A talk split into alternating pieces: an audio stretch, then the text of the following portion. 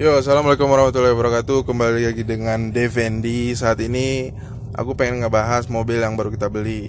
Mereknya itu Ford EcoSport. Nah, kebanyakan orang-orang pada takut. eh, kenapa sih beli mobil yang company-nya udah hengkang dari Indonesia? Nah, di sini ada master mekaniknya Ford Batam dengan Bang Rio namanya. Betul, Bang? Ya betul.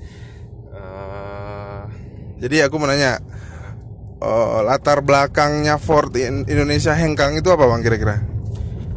kemarin isunya itu dia tidak sanggup untuk jualan lagi gitu.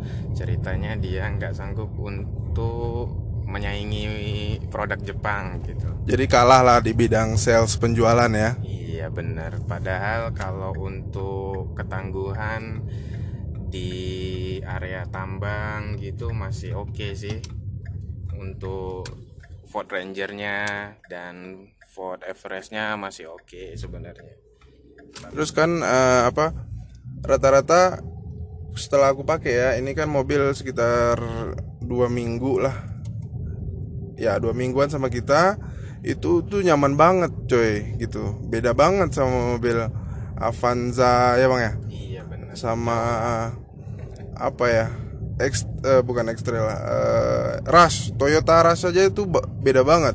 Kenyamanannya eh, apa ya eh, interiornya terus eh, segala macamnya lah. Terus eh, aku lihat kan rata-rata mobil polisi itu kan Ford Ranger juga bang ya? Iya benar. terus banyak juga Ford Ford. Berarti kan Ford ini kan eh, bagus sebenarnya. Iya. Terus eh, setahu aku mobil-mobil rental pun di daerah-daerah Eropa sana itu banyak kan Ford gitu. Nah, gimana menurut abang nih di Indonesia nih? Kenapa bisa kayak gini bang? Jadi kalau dari manajemen Ford sendiri kita nggak tahu nih ya pol- politik manajemen Amerika kita kurang tahu. Tapi yang jelas sih ketika dia hengkang banyak owner-owner dari mobil da- customer itu pada kecewa gitu. Apalagi pada customer yang gila-gila Ford kan. Kan ada sebagian customer yang memang pencinta Ford gitu. Walaupun Fordnya hengkang dia masih pakai mobilnya nggak mau jual gitu karena memang enak dari segi apa pun mulai dari segi fitur mulai dari segi kenyamanan dan safety gitu Terus eh, kayak mobil Ford EcoSport Titanium yang kita punya nih itu dual airbag ya bang. iya benar. Terus eh, segala macamnya tuh udah canggih lah, safety-nya nomor satu. Terus eh, menurut abang kita keberadaan kita di Batam nih bakal menguntungkan nggak sih? Karena Ford di Singapura itu masih berjaya. Bisa nggak sih kita ngambil-ngambil spare part dari sana? bisa bang sebenarnya cuman eh, kita harus ada channel lah untuk memasukkan barang ya paling tidak macam importir lah gitu jadi ambil dari Singapura bisa Malaysia bisa gitu ya contohnya macam satu modul atau eh, nggak ready di Jakarta gitu kan kita bisa ambil dari luar Jadi sistemnya gimana sih di Indonesia sekarang? Eh, bengkelnya resmi sudah tutup. Jadi spare part masih diproduksi apa gimana? Jadi sebenarnya kalau untuk after sales maintenance eh, mobil Ford di Indonesia umumnya khususnya di Batam itu masih bisa sebenarnya. Karena sekarang ini pemegang merek dari ATPM-nya Ford itu namanya RMA itu adalah agent Thailand. Jadi sekarang ini memang RMA yang pegang untuk eh, order barang spare part dari Thailand ke Indonesia gitu. Oh gitu. Nah, ah, jadi kita eh, bengkel-bengkel yang spesialis Ford gitu order ke sana Ke Thailand ya? Eh, ke RMA-nya. Oh RMA Jakarta. Ah, RMA Jakarta. Jadi ya kadang melalui supplier-supplier juga gitu. Karena sekarang ini di sebagian daerah memang grupnya dari Yang lama ada sebagian yang tutup dan ada sebagian yang masih tetap bertahan gitu. Tetapi RMA kemarin ada menunjuk di beberapa daerah itu bengkel untuk rekanannya gitu pengganti beres pengganti bengkel resmi Oh gitu. Mm-mm. Jadi pada intinya sekarang kita udah nggak bisa beli mobil Ford lagi di Indonesia gitu, Mas ya? Eh, untuk pem- penjualan kita belum dapat info sih eh, kapan gitu mau jualan kita nggak tahu spesifik permasalahannya seperti apa kita kurang tahu tapi saya dengar isu tahun ini akan jualan eh, all new Ranger sama all new Everest Oh masih jualan di Indonesia? belum belum jualan Oh belum.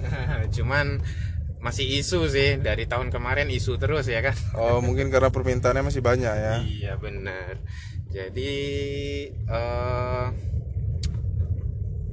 dan katanya itu masih untuk flat, masih untuk perusahaan-perusahaan yang mengambil eh, sekian puluh unit, ya sekian ratus unit gitu. Oke jadi kalau aku bandingin ya sama Toyota Rush, itu Toyota Rush tahun 2015 eh 2014 kira-kira berapa dulu harga jualnya Mas ya? Kalau Mas tahu?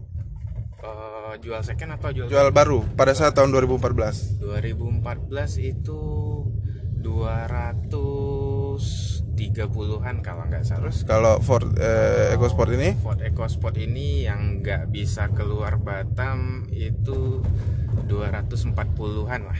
200 sampai 250-an gitu. berarti lebih tinggi EcoSport. EcoSport ya harganya. sekitaran 10 sampai 20 juta lah. Tetapi dengan eh, harga perbandingan segitu kita udah mendapatkan fitur yang lebih gitu kan. Iya. Ya, ah, yang pertama dia ada voice command, ada Yoi. auto lamp, auto wiper, sama yang nggak ada di ras sih paling men- apanya sunroof ya. Nah, Yoi. sunroof kan nggak ada di Mo-. Mobil ini ada sunroof cuy. Iya. Terus yang yang mantap itu joknya tuh kulit. Mungkin katanya sih bukan kulit asli ya, Mas ya? Iya. Sintetis ya. Cuman tetap aja sih kalau kulit ini kan lebih looksnya tuh lebih mewah. Terus kalau ada ketumpahan apa-apa tuh nggak bau. Kalau fabric atau kain kan kayak ras itu waduh bau banget kalau udah ketumpahin susu anak. Terus eh, jadi worth it lah ya Mas Rio ya kalau kita punya budget kayak 130 150 buat ngambil EcoSport ya. Iya bener banget. Masalahnya sih kalau kita eh, perbandingan harga dengan ras gitu dengan Terios ya harganya mungkin agak di bawah kalau yang secondnya. Tapi jangan lihat harganya, lihat kualitas barangnya bro. Jadi eh, kalau ras baru ditambahin power, baru ditambahin speaker baru enak. Eh, kalau EcoSport udah standar aja udah enak banget. Yoi, larinya gigit coy. Terus apalagi audionya nih. Beh, udah kayak apa ya nonton-nonton di bioskop ya bang ya Iya bener. canggih bassnya canggih segala macam canggih cuman emang ada apa ya eh, penyakit nggak penyakit lah stylenya itu pada RPM rendah dia agak getar karena pakai sistem transmisi apa tuh bang namanya Eh, kalau sistem transmisinya dinamakan power shift DPS 6 gitu, DPS 6. Jadi itu yang bikin getar bang ya Iya benar. Di dalamnya itu kan ada dual clutch, ada TCM yang mengatur giginya, ada lever. Nah pada saat perpindahan gigi itu memang ada eh, kerasa lah sedikit perpindahannya di RPM rendah. Kalau udah RPM 2000 ke atas, wah jangan diadu deh larinya. Terus satu itu dia memang ada karakter sih dari bawaan lahir lah EcoSport atau produk lain yang memakai DPS 6 itu yang pertama getar pada saat kecepatan rendah terus bunyi yang kedua bunyi berisik pada saat perpindahan gigi terus yang ketiga ada bunyi gesekan yang dihasilkan dari perpin eh, dual clutchnya saat saat perpindahan gigi itu dia Ya, yang yang penting sih itu bukan penyakit yang bikin mobilnya rusak. Jadi emang udah bawaan. Yang jelas tarikannya cuy yang paling penting. Kadang kalau kita mobil ngeden doang mah ngabisin bensin doang karena keberatan badan. Terus apalagi ya uh, kayaknya untuk saat ini masih nyaman-nyaman aja sih pakainya. Dan yang paling paling nomor satu guys itu looksnya. Itu adalah eksterior adalah desainnya ya bang ya? Iya itu kayak aduh lampu depannya itu faceliftnya terus udah macem apa ya udah kayak kayak Range Rover gitu kan. Terus kalau sekarang tuh di Jakarta tuh lagi booming wuling almas. Kemarin aku sempat ke Jakarta kan nyoba nyobain uh, masuk ke dalam mobilnya pameran. Wah itu gila banget guys. Kayak super nyaman super enak. Terus lihat-lihat apa lihat-lihat uh, review orang itu bagus. Jadi uh, gimana ya aku dari dulu emang kurang demen yang namanya mobil konsumer konsumer masyarakat gitu. Kayak Avanza lah kayak apa ya bang ya? Iya benar. Jadi uh, mobil itu mungkin dibikin untuk ya bertahan kuat terus uh, harga jualnya tinggi karena segala macam. Cuman dari segi kenyamanan itu nggak ada banget guys. Apalagi dulu pernah naik Xenia kami ya ampun.